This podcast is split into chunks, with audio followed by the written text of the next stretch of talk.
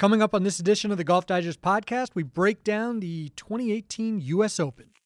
My God, my swing feels like an unfolded lawn chair.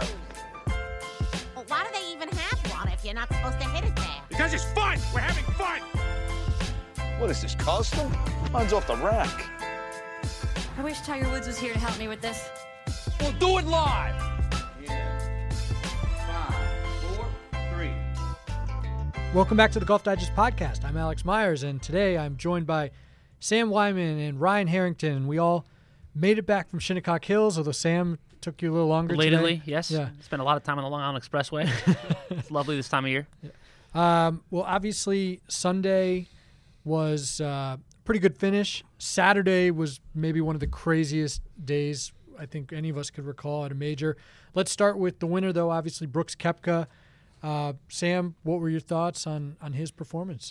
I mean, I said this to Chris Powers, who I was walking uh, the front nine with yesterday watching Brooks, and Brooks hit it tight on the first hole, and he missed the mm-hmm, birdie putt. Mm-hmm. And I said something along the lines of, he's going to give himself like five or six birdie chances and miss them early, and then he's going to implode. So this is just evidence how little I know about anyone.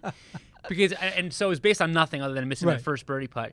And then he, he basically did the exact opposite, mm-hmm. which was he hit, first of all, he converted the next two holes. Yep. And then even when he wasn't giving him chances, he just chipped and putted out of his mind. So it was a really complete performance. I mean, this has been covered already, but last year he just kind of overpowered Erin mm-hmm. Hills. It was really set up for a guy like him, big, wide fairways. This was very different, and he handled it in a in a very uh, dynamic way, and it was it was very impressive. I agree. You know, like you said, uh, it's a totally different U S Open that he won on Sunday compared to last year. And what impressed me, though, was this is the first time we've really seen him uh, have to mentally grind to win an event. I mean, he kind of was winning, kind of going away last year at Erin Hills. Uh, but this time around, he had a lot of things going on, a lot of uh, odd thoughts, the, the odd start. But then he, he played, played well and made a few birdies. And then, you know, kind of had to save and grind a lot on the back nine. And it was just a different way to win for him. And it was interesting to see him be able to come through and do that. I, I, I didn't. It's not that I didn't think he had that gear, but it was a, a different something out of Brooks Koepka. And, and really, you know, it's cliche to say he validated last year's right, uh, right. major championship. But he, I think it was was a lot more impressive than what he did last year. Yeah, well, obviously when you add it together now, he's won two U S Opens in totally different conditions, so certainly that adds to his resume. But you guys are mentioning his grinding. I mean, the eleventh hole, we were talking about this, Sam, the eleventh hole and the fourteenth hole, he's playing alongside Dustin Johnson, and it looks like Dustin's going to gain a stroke on him both times. In fact, he gained a stroke on Dustin one on, on those two holes by making that bogey on eleven, Dustin three putts for bogey, and then that up and down from seventy yards on fourteen, uh, and Dustin three putts again. So th- those were demoralizing moments for Dustin, and those were really impressive, grinding uh, U S Open-type moments for Brooks Koepka, you know, a bogey that kind of mm-hmm. spurs you on, but it really was because that eleventh hole is incredible, and if you missed where he missed, you were absolutely dead. I so. showed, go ahead, Ryan. Uh, I genuinely thought, I mean, that was probably the most difficult shot he had faced yeah. the entire week. Yep. You know, I, and I, I genuinely believe that. I mean, there was no place to put it on the green, and afterwards you hear, heard him say that he, he kind of was going for the bunker yep. and, and trying to save bogey, uh, and, and obviously he made a really long putt even to, to, right. to, to, to, to do that. But I mean, to get through that hole the way he did, and then to come through and, and to make a couple more of those clutch you know, par saves, like we said, and then finally he, he gave himself a cushion, obviously, with the birdie on sixteen mm-hmm. that he ultimately needed. But um, I, again, I, I'm just really impressed with the way he got through the back nine, uh, knowing that uh, he had a lot of guys, including the world number one, you know, breathing down his neck, knowing he had that score he had to beat yes, in the clubhouse exact, already exactly. too, and, and to come through, uh, it's just impressive. Which what. impressed me was basically incredible self-belief. Um, and he walked off the golf course on Saturday night, and he was pretty hot because that was that whole debacle where the guys in the afternoon just faced a much tougher golf course than the guys in the morning, and he sort of made some dismissive remark about Berger and Finau shooting sixty-six and saying that, you know, there was no possible way they could shoot sixty-six in the afternoon conditions, and it was really difficult. And he seemed ticked.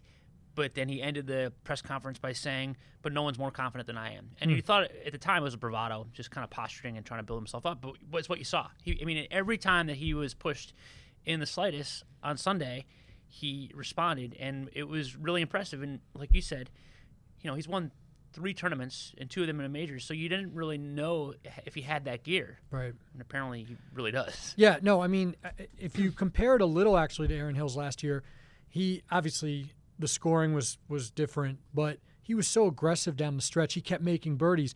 And in this case, once he got through that stretch where he made the bogey and he saved a couple pars, I thought that sixteenth hole was, was pretty telling. He and D J had about the same distance on their third shot. And, of course, Dustin was trying to hit it closer than twenty feet, and he, he needed to make birdies. But Brooks then stepped up there and hit it right at the yeah. stick. He was the only guy who did that, who got it there. He hit it three foot, five inches or whatever behind the hole. That was the birdie that ended it. Yeah. Um, that was really impressive that, you know, even though you have a little bit of a lead, you know, it actually reminds me of when Jimmy Walker won at the P G A. He did the same thing on a par five. He had the lead, but he knew that you still should capitalize on an opportunity to score, and Brooks did that. Uh, that was impressive. But you mentioned the majors. You know, he has, has a tremendous track record at all the majors right. now. He's made sixteen consecutive cuts in majors. Uh, it's no Steve Stricker, who, by right. the way, has made twenty-seven. twenty-seven. But um, he eleven of those are – sorry, seven of those are top tens. eleven of those are top fifteens. That's impressive, and that's not just at the U S Open, although at the U S Open he has a, a fourth place, an eighteenth, a thirteenth, and now back-to-back wins. So is this a guy who just is able to step up at the right moment? I mean, is this not a fluke? I mean, is this – does he care more about the big events? I mean, what do you, what do you think? Uh, you know, we, he made the remark – last night about how he's been overlooked, and I was thinking, is he overlooked, or is this is kind of who he is? Yeah, he's not in that right. upper tier of, you know, Justin Thomas and D J and Jordan Spieth, and but but I don't know. I mean, you look at that and look at, at obviously the skill set. Why isn't he included in that in that you know core of guys that are among the elite players in the game? I guess I guess now he is the the one. And Ryan, you know him just, you know, covering his career in college and amateur career, knowing a little bit more about him. But the one sort of knock against him is he's not like a he's not a golf nerd. He doesn't mm-hmm. love golf. This is a you know this narrative might, by the way, be tired. It might be right. over. But he doesn't. He's not um, kind of obsessed with golf in the way that Jordan Spieth or Justin right. Thomas is. And he wanted maybe, to play baseball, right? right. Yeah. And so he's just this guy who has incredible gifts and has worked it worked it well enough to get to that point. I think that's probably not entirely true.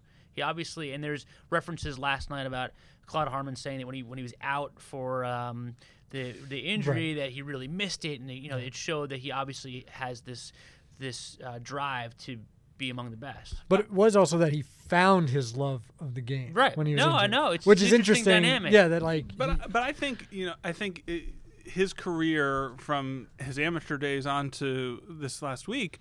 Uh, he's always been a really competitive person who's always kind of had a little bit of a chip on his shoulder. Mm-hmm. He he wasn't recruited to Florida when he was a Florida high school kid. He, he went to Florida State eventually, but he really wanted to be recruited there and, and didn't get the love there.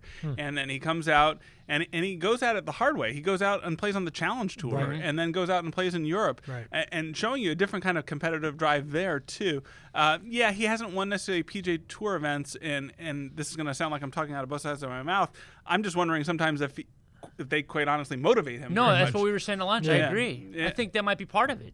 And, and so from that standpoint, uh, the time off, in theory, if, if, if he really found his love for the game, I think he always had a love for the game, but I think maybe in that time off he kind of realized, you know what, I, I like being out there with the guys, and I mm-hmm. like playing, and I like trying to compete. And, and boy, if I'm going to be out there, I, I'm going to try to beat their heads in. I mean, think about the final rounds he's had in the couple tournaments that he has played in since he came back from the injury, the sixty-three mm-hmm. at the Players' Championship. He finished uh, uh, tied for second, I think, at the Fort Worth event. Right. You know, um, I, I do think there's always been a competitor in there, and I think it's kind of just trying to unlock it uh, when the moment is right. Major championships are always a, a big moment, I think, and he's been able to step up there.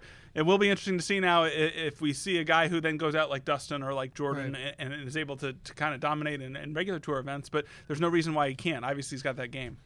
Yeah, I mean, you mentioned his career path. It's true. We, we, we're stuck on – we always are. I know John Huggin will kill us for it as well. We're stuck on the P G A Tour wins. Mm-hmm. You can win other places. He's won on the European Tour. He's won on the Challenge Tour in Europe. He's won on the Japan Tour. So he, he has ten professional victories. So it's not like he only has the three wins. But, yes, he only has the three P G A Tour wins, and two of those are majors, which is a, an interesting ratio, especially when you talk about his buddy, who, by the way, they said they didn't speak together yesterday. I know. That that was that was interesting. It's a power move right there. Um, his buddy Dustin Johnson, who has eighteen P G A Tour wins and only one major.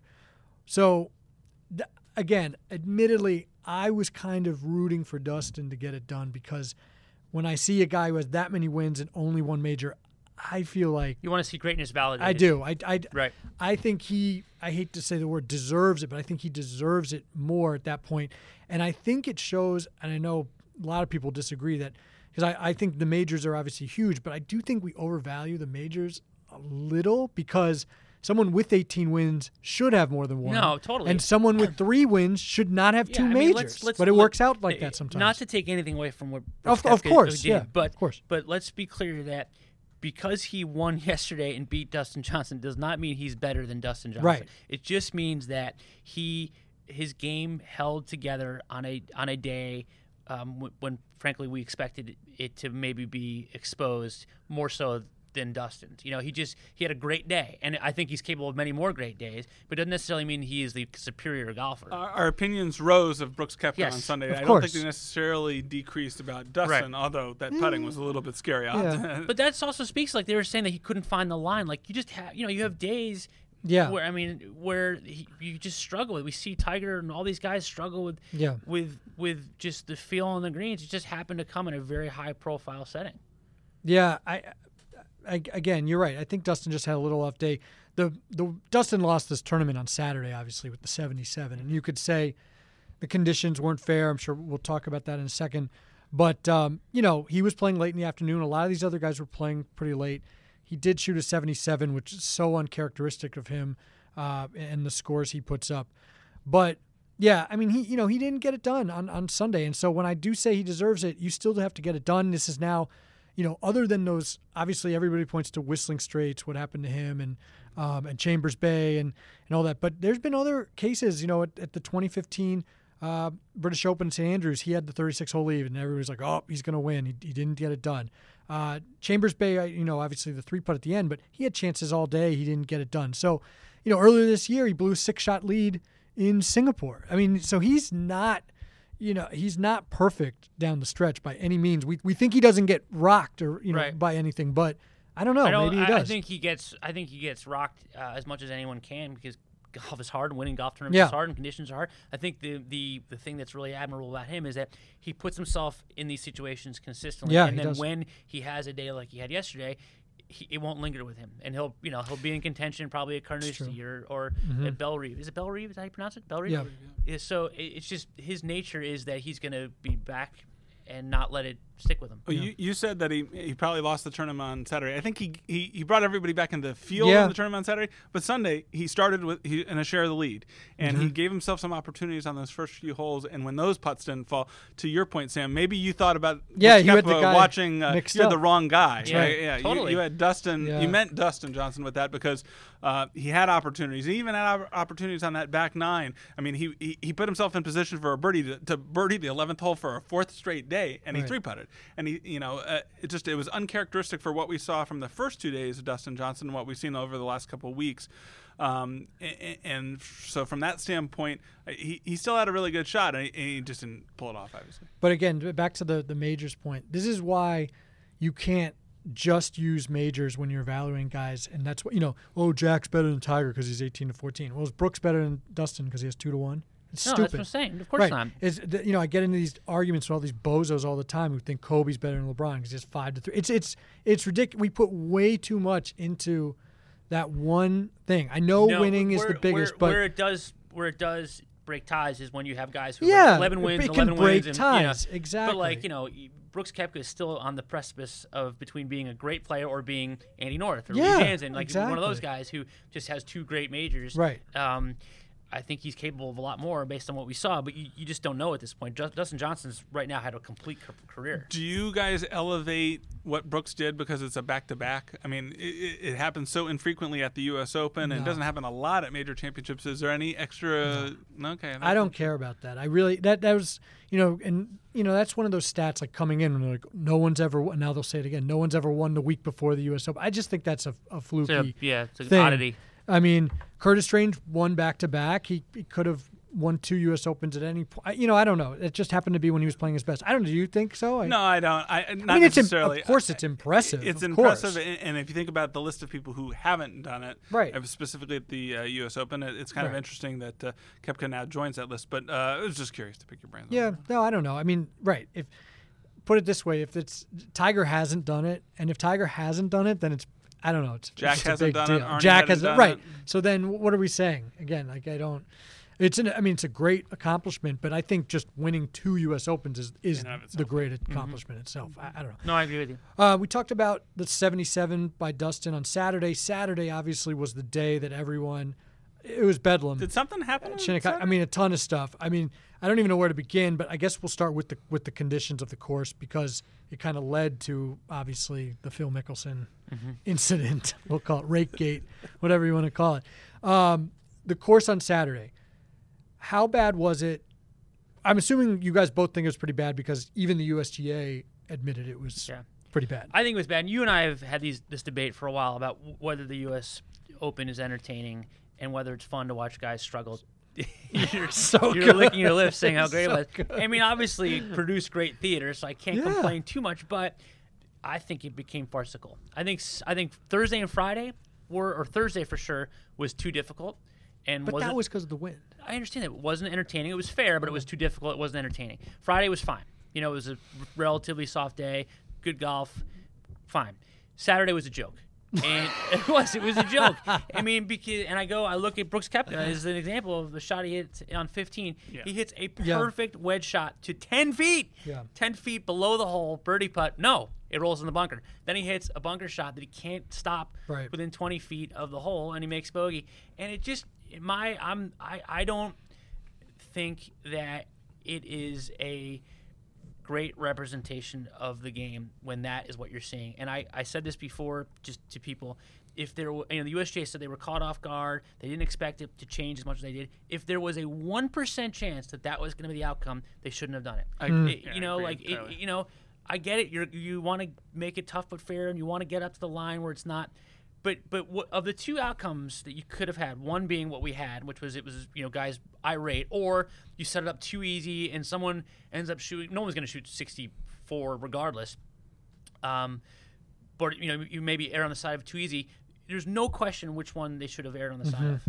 No, I agree, and particularly obviously given the history here at Shinnecock, it, it, you know that's what surprised me more than anything else. Um, the the fact that.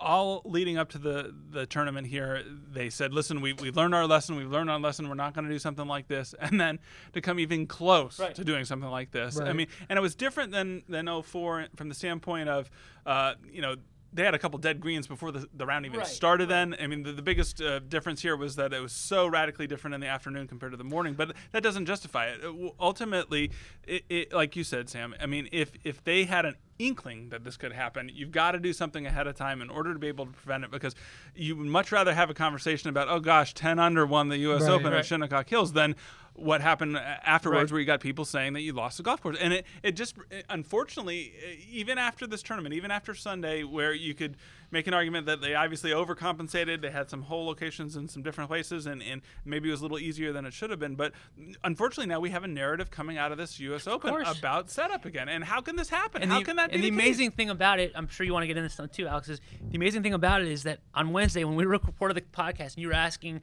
you know, what do you think of the setup? What's going to happen? I said, well, there's no way they're gonna yeah. they're gonna make it too tough. How, how's your prognostication know, going here, Sam? I'm off. I mean, it's like there's, there's, they're not dumb enough to put themselves in that right. situation again. Well, I gave them way too much credit. Yeah, apparently, yeah. No, I, I, I can't believe that they even came close to the situation. It's, it's it, absolutely right. It is amazing. But now you mentioned on Sunday, then everybody's tweeting, going, "Oh, what is this? The Deutsche Bank Pro-Am?" I mean, it was, you know, because they it was one guy who went low. And then there was yeah, only fifteen other subpar scores, which no, wasn't I, that radically different from Friday. Uh, you know, ultimately, I know, but I understand. But there were people, just as many people, it seemed, complaining on Sunday as there were on Saturday. I, I think yeah, they I wouldn't disagree. Have complained if, if Saturday just, didn't happen. Just squeaky wheels. Just you know, they just were trying to. But did they go a little? I mean, maybe, but they little, they, ha- they had to they do that on Sunday. Exactly. They had they to had do that to, on Sunday, but and and it didn't bite them. They had one guy shoot sixty-three. The winning score was a guy who shot sixty. I mean, he shot sixty-eight to finish at one over. That's right. But a great round of golf. He shot sixty-eight. Right. Well, I, I, you know, I like when it's tough, obviously. I agree there was a couple silly stuff. fifteen was the perfect example. That was that was ridiculous. Mike Davis singled that out as well. But, um, yeah, the, my biggest problem was, again, the difference between the morning and afternoon. There's always going to be a difference, but it was so extreme on Saturday, obviously. And, again, that's why, you know, we're not supposed to root for people, but it, I, if Tony Finau or Berger had won, I would have thought it was a little yeah. cheap because, you know, those guys got huge benefit. Totally. sixty-six is getting in the, the final The group. Question I have is, I mean, it feels like the best player won. So in that way, uh, he you know he played in very yeah. difficult conditions on Saturday. He played great rounds. So Brooks Koepka deserved to win the tournament. What you have to wonder, though, was there someone who got the worst of it on Saturday who would have been a factor or more of a factor if not for how difficult and how unfair the conditions oh, were on Saturday. Maybe Dustin, Ricky Fowler. Maybe Ricky Fowler. Dustin I mean, Johnson. Dustin and three, yeah. Yeah, right. Ricky Fowler, I mean, maybe. Yeah. yeah. Maybe. No, no, I agree. I mean, still, an eighty-four, come on. Like, sorry. It's the worst round of the day. Like, I, I think this, and then a sixty-five the next day. I mean, that's that's absurd. I think it highlights, too, how well Brooks Koepka played down the stretch. When you think about it, he was seven over at one point mm-hmm. in time, and yeah. they'll get it back down to, seven, to right. one over. So, anyway. I, I was I was walking back into the media center on Saturday, and I passed Allison Stok, and she was, like, leaving the course. And I was like, what's what's going on? And then I got in, and I saw Ricky score. It Is that, made is a little more off? sense. I, I, I think the, the ring was still on the back. finger. yeah, the, the, that was a big sixty-five by Ricky. He needed that sixty-five. Um, no, well, okay. So obviously the conditions, everything else, it culminated with Phil Mickelson on the thirteenth hole, running around, swatting at his ball while it's still moving, doing. I mean, I think we were all in shock. Again, I, I was out. I didn't. I came back. Everybody was going crazy. I had totally missed it. I didn't have one of those earpieces, Ryan. I should. I really need to start getting Got those it. at these tournaments to know what's going on, because people were going crazy. Guys, when it first happened, what were your initial thoughts, I, reaction? First of all, back up for a second. The tournament was kind of a dud until that. Thursday and Thursday was, was okay. Friday was dreadfully boring by U S Open major championship standards. There was, yeah. not, there was just not a lot going on. Then this happens, and it was just, I happen to be, you know, like, you know, you don't, at these majors, you're paying attention to a million different things. And I just, like, as soon as it happened, it was like, oh my God, this is huge. It was, it was so insane. Yeah. And it was like such a, Um, departure from anything you've ever seen, let alone from Phil Mickelson, basically from anyone besides anyway, John Daly. John Daly, yeah. That um, it just immediately you you sense that this was a huge deal. The only time I've ever seen it is in my own foursome on a Saturday yeah. when you get right. pissed off at right. what's happening. Exactly. I mean, it was so radically different, and, right. and the second you saw it, you were like, Did did I really see what he just did? I mean, I could not believe it. And then you know the the the. the scary person to me goes, this is great for our website. Here we go. Here we go. Well, it was. That's for sure. It I mean, still is today. I, I mean, mean it, I mean, okay, to to put it in layman's terms, um, what what are people talking about? Not just golf fans. What are people just in sports yeah. talking about? I mean, it was a Twitter moment. It was, the, it was like a exactly. It was a, a huge deal, and you hate it when it's something back page of the New York yeah. tabloids. You know, you hate it when it's not showing the game at its best because you know you, you hate that to be the window into golf, but. Uh, it's a great, it's a great uh, window into the challenge of the U S Open and how it can be so befuddling to even the best players in the world. But still, I mean, he lost it. Like, yeah, of course I mean, he did. It was you crazy. know this whole. I, I'm sure he knew it was a two-stroke penalty and everything else. We, we should. I'll get your thoughts on that as well. But this was clearly frustration and slash making a little bit of a protest at the conditions. Was it not? Oh, I, I think so. Yeah, I think I, I think so. I think it was like. Um, Ryan, you you, sh- you should chime in, but I felt like it was a, a breaking point with the U S G A and just feeling like he, you know he it had gone too far, right. and you know I don't think it was just calculated. Oh, I don't want to play it from no, down there, da- so no. I'm going to take this two-stroke penalty right, and move on. Right. I think it was a brief lapse in rational thinking, which I have you know twelve times a day on the golf course, and it then. Was his way of trying to prove a point. Like yeah. Just, and, this, and, right. This is stupid, so I'm going to do something stupid. Exactly. Yeah. I mean, yeah. No, I mean, I, I think you guys are both right. I, I, I can't see it as anything else other than that. I don't think it was quite as calculated as he said. Mm-hmm. I think he um, realized that he, he could perhaps use that as a yeah. little bit of an excuse later on, and so he did. But, uh, you know, I, you know, I, I think it's just the ultimate frustration of a guy too. And if you think about the, the entire context of it, okay, he's it's his birthday. He's forty-eight. He's only got so many times to win the U S Open to try to get this career Grand Slam, and he's literally seeing it just slide away on a green right. in the middle of a Saturday, and and and he, he snaps. You know, right. and I don't think it's anything different than that.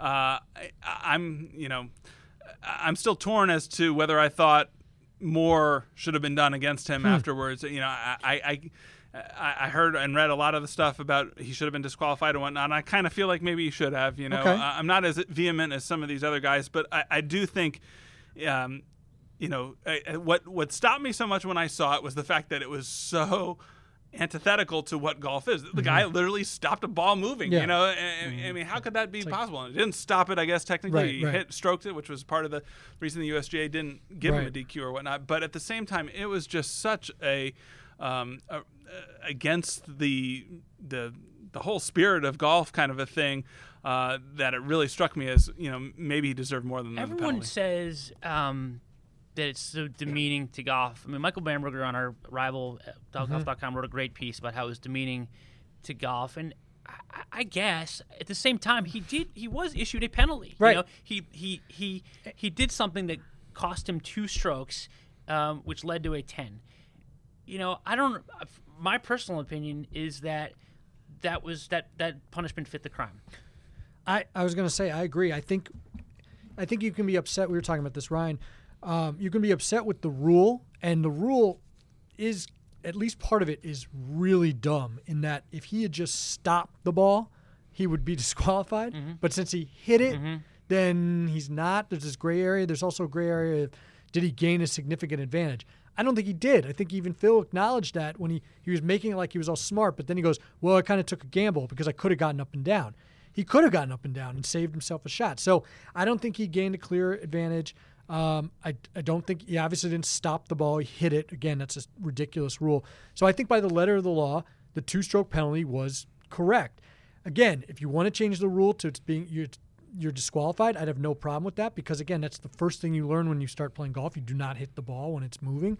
So if he, you know, that would have been fine. But the, but the way the rule is written, I think he got it. I agree. I think that the fun, the punishment fit the crime. Let me ask you a question. Since in the media we're, we all become P R experts, uh, what should his his explanation have been?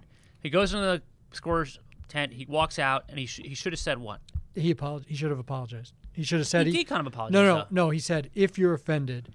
That's right. That's like the yeah. kind of apologize. Well, exactly. he, he said toughen up too. And then he yeah, said, yeah, right. right. And then he said toughen up. Well, again, he was asked the same question about ten times. So, and that was Ian O'Connor finally really, really getting under skin. Ian O'Connor thinks he should basically quit the game of golf and never play again. So, I mean, you know, you mentioned Bamberger. I mentioned Ian O'Connor.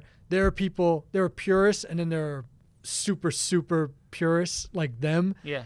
I think they're taking it a little too far. They're they're questioning.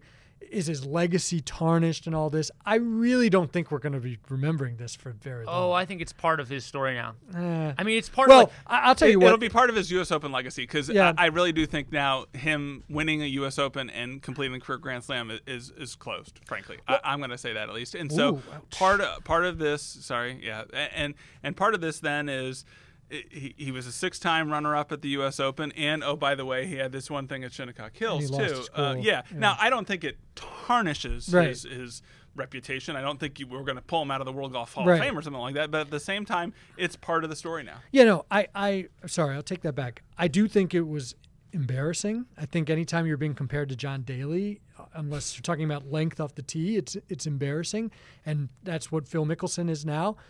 But I just don't think that it was, you know, he didn't, again, he didn't gain that big of an advantage. He didn't blatantly cheat. He tried to use the rules or whatever he says. I just don't think it's going to. I don't think it changes. Yeah. In, in my mind, it doesn't change uh, my perception of Phil right. uh, or what I what I feel like I know about him, which is one of the greatest players ever, you know, certainly one of the greatest players of, of his generation. Uh, a very charismatic guy, but a guy who also um, goes out of his way to make statements and you yes. know, kind of uh, he's a and world class world class axe grinder. Yeah, and this was an, yeah. probably the most um, overt it. display right. of, of axe grinding right. that I've ever seen. And so you know, it sort of embodied all of that right. in one in one move. He pushes things to the edge, right. And this time he went a little too far, because I, I like his shenanigans. I like his showman sh- ways, but I think this was too much, to be clear. But I also think that the two-stroke penalty was technically mm-hmm. all he deserved. But, I mean, yeah, you're right. I mean, we are going to be talking about it, but I think we're going to be more talking about is all that crazy Phil. Remember that time he did that? Totally. I, but it, I, right. You know, all, you know, or, and in the same way we talk about, oh, remember when he, you know, used two drivers at, at the Masters? You I know. think this is bigger than that. No, I think no, this but is I'm up there with the Glen Eagles display, which was huge. Okay, fine, but I'm saying it's it's just part of his whole... It's part of the fabric of Phil. Yeah, the fabric yes. of Phil. I yes. like that. Yeah, I mean, he, he just... Hey, well, anyway... He, what will he do next? Right, right, exactly. What will Phil do next? That's the thing. Um, well, he gave us a lot of excitement going out there. I know, Sam, you were out there. Uh, wait, when the scrum... It was an actual scrum. It was crazy. Waiting for him to come out. I've never seen anything like that. That was insane. Yeah. I and mean, it, right, and then the door kept opening. Yeah, and, it was, yeah. uh, and it was like How Zach Johnson. How many groups went through? It was crazy. To sign. But, but that's a typical Phil Mickelson yeah. move, though. That, yeah. that, that to me is not a surprise. You, he's he's he's tried to wait out the media on some of these things. Well, he, he was not waiting out. Yeah, I, at one point, I honestly was starting to look for a back door to see if there was one of the scores. He was digging a right. tunnel right. through the back. Right. And then it looked like he was going to come out the one way, and Curtis Strange did the interview with him. Then he went down the middle, and, like, all the people who thought they were in great position, I know you were over there, and Jaime was over. Then you were, like, totally on the outside. Comedy. It was, oh, my goodness. That was that was crazy. And, yes, it was great for web, web traffic. Thank you, Phil. That was amazing.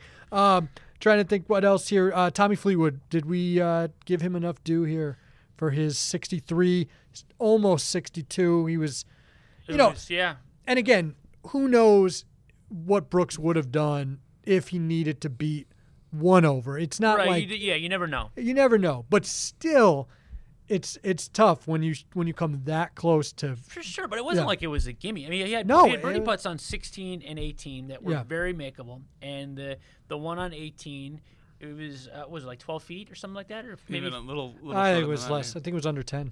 Okay, but yeah. it was still, you know, it was kind of on a, if yeah. I recall, it was not a, you know, it was a, had some break to it. It was a tough putt. And, you know, that the he left it a little short. The old um, knock is, you know, how do you not give yourself a chance by leaving it short? Right. And I wrote about this uh, earlier in the year, that that's a misconception, because guys who try to ram it through actually give themselves less of a chance hmm. because they're not playing the break. So when you actually leave it short, you're trying to actually right. die the ball into the cup and make it and play the correct break. Right. And so I don't fault him for leaving it short. It was a tough putt. Yeah. I mean, it was a great run. He even admitted, you know, think about how many putts he made. I mean, yeah, at, yeah, at exactly. some point you're not going to make them all. I, right. I, obviously, this one in that situation when he kind of, one, he knew history for the sixty-two, yep. and then two, hey, I can actually really put a little bit more pressure if this right. goes in. He was very aware of the, the surroundings, and, and like you said, I mean, I think he made a, a decent attempt yeah. at it and the best that he could, and, and just didn't fall in. The um, the one shame is that the shot he hit into that eighteenth hole was spectacular. Oh. He's not a very long hitter, yeah. so, you know, it was a lot of club, and he that hit this was... beautiful draw in eighteen. It would have gone down as one of the great shots, yeah. I think, because that's a very difficult hole, yeah. and he just didn't convert. Yeah, um, another guy who made a great run, uh, Patrick Reed. We we got to talk about him just because he wins the Masters. This is after we're saying, oh, he never does anything in majors, although he, he did do well, obviously, at the P G A last year at Quail Hollow. Wins the Masters, and now, I mean, I thought he was going to win yesterday. I know. I really he was thought. Dialed in those yeah, first it, few holes. It was incredible. God. Five of the first seven he birdies. Um, he finally bogeyed nine, and that he never really yeah. got it going again. But still, we we got to be impressed with, with him so far in the majors. No, definitely. You know, I, and I wonder if. Um, You know, it was the kind of thing where he was like, nobody's even talking about me going right. into this final round, let alone to, into the tournament. Yeah, yeah, exactly. And, and I've got nothing to lose, but just let's fire at flags here. And, and he probably was well aware that, you know, the whole locations were probably a little bit set up a little easier than they would have been otherwise. He and and, and go for it. And and so you got to give him a lot of credit from that standpoint. Uh, sustaining it even farther than those first seven holes was going to be tricky. At some point, this golf course is a difficult golf course, and he was going to run into that. But no, I, I gained a lot more respect for him uh, because of the, the way he hung in there and, and, and made a move and, and, and tried to really uh, piece together a, a, a victory that nobody would have saw coming. Right. Mm. By the way, I don't care where they put the pin on number two. two hundred sixty-four yards yesterday, uphill. When I walked the course the first day, I was confused. I was like, yeah. is this a par four? Yeah, is this a par three? I was like, what is going on here? And Reed birdied it. Uh, Fleetwood birdied it. Koepka, Koepka birdied, birdied it. it. I mean, That is crazy. Yeah. I mean, that is these guys are and, incredible. And this, by going one back, of the two that I parred. Wow. Oh, wow. Amazing. Not, not from two hundred sixty yeah. yards. Yeah. What was the yardage? Uh, we played two ten. Okay. I mean, still, it's pretty uphill. Normal, yeah. Oh, yeah, no. You hit driver? No, no, I did not hit driver. Okay. I'm short, but I did not hit driver. Go, going back downwind. You're downwind. I don't remember that much. Going back to what we said about the conditions earlier, which is that the one thing that gets lost in all this is how good a golf course that is. And oh, it's such amazing. a shame yeah. that both majors there, or both U S Opens yep. there over the last yep. fifteen years have been defined by the U S G A screwing it up and not talking about what a spectacular venue it is. Like, yep. I, I know there's all these discussions about, you know, they don't even need to have rough there for it to be a great right. golf course. And they certainly don't need to have the greens be at the speeds no. or the firmest they were. And I heard, I thought um, it was David Fay on the U S G A telecast who made the the smartest point about it was it's not so much the speed of the greens, it's also the firmness and the height of all the ro- roll-off areas, the, the the mown-down areas, because that's what the real defense of the golf course is. You couldn't stop anything yeah. uh, if you missed a green or missed the yeah. wrong part of the green. I, I agree. I love the course. Uh, it was my first time seeing it. I know Ryan had played it. We we just heard many it times, right? many times. Um, I know once, it, but it's been talked it, about many times. It's a spectacular course. I agree. It is sad. I'm I'm glad though that they are already locked yeah, in. So there's no turning back. Right. There's no turning back. Um, Unless what the club says twenty-seven, twenty-six, twenty-six. Thank goodness, because yeah, in two thousand four, I mean, there was a question of when when is it yeah, going to happen again? And like, it's taken fourteen years. I mean, this should be in. Well, The, the rotation that, here. But that sounded like one of the things coming out of this weekend that was different than that last time. So I, I think the last time the folks at Shinnecock were upset with the way the course was portrayed, right. given what happened on that Sunday. You you ha- had uh, Joe Buck uh, talking on T V that he'd gotten a text from the president of the club saying, we were, we were behind what the U S G A is doing, we're behind this and, and whatnot. And so they did not seem to, you know, walk away, at least not over the weekend here, uh, with a bitter taste in their mouth. So I think they're they're more than willing to have The, the, the tournament come mm-hmm. back. You know, whether that changes over time here or whatnot, I, I don't know. But I, I think I think there's a different taste in their mouth from the way this one formally wrapped up compared to what I happened in two thousand four. I wonder if that's because most, most people can make the distinction that this was not a Shinnecock problem. This right. was a U S G A problem. Most people I think can. now, definitely. Most yeah. people who, who, can. What, what, what, what possible problem was there with Shinnecock? No, no, th- there was none. Then but I what, think people just say they think Shinnecock, and unfortunately that's the connotation that right. you get. I mean, you're right. It has nothing to do with the course. It's, it's the setup. But um, no, I'm glad they, they agree with that, although the members, when they go to play this week, might not be... I mean, the bur- the greens are burned to dust right now. I mean, there's yeah. nothing left on those greens. So it might take a few weeks for them to get back. All right, guys, I think that's that's uh, good. Obviously, it was a great week out there at Shinnecock. A lot of exciting stuff. Thanks again to Phil for really uh, ratcheting up the drama. And congrats to Brooks Koepka on winning a second straight U S Open. We'll see Uh, if he can continue that momentum into the next major at Carnoustie next month. Another tricky golf course? No, very, very tricky. Watch out for the wind. Uh, thanks again to everybody for listening, and please subscribe to us on Apple Podcasts if you haven't done so already, and check back next week to see who our guest is.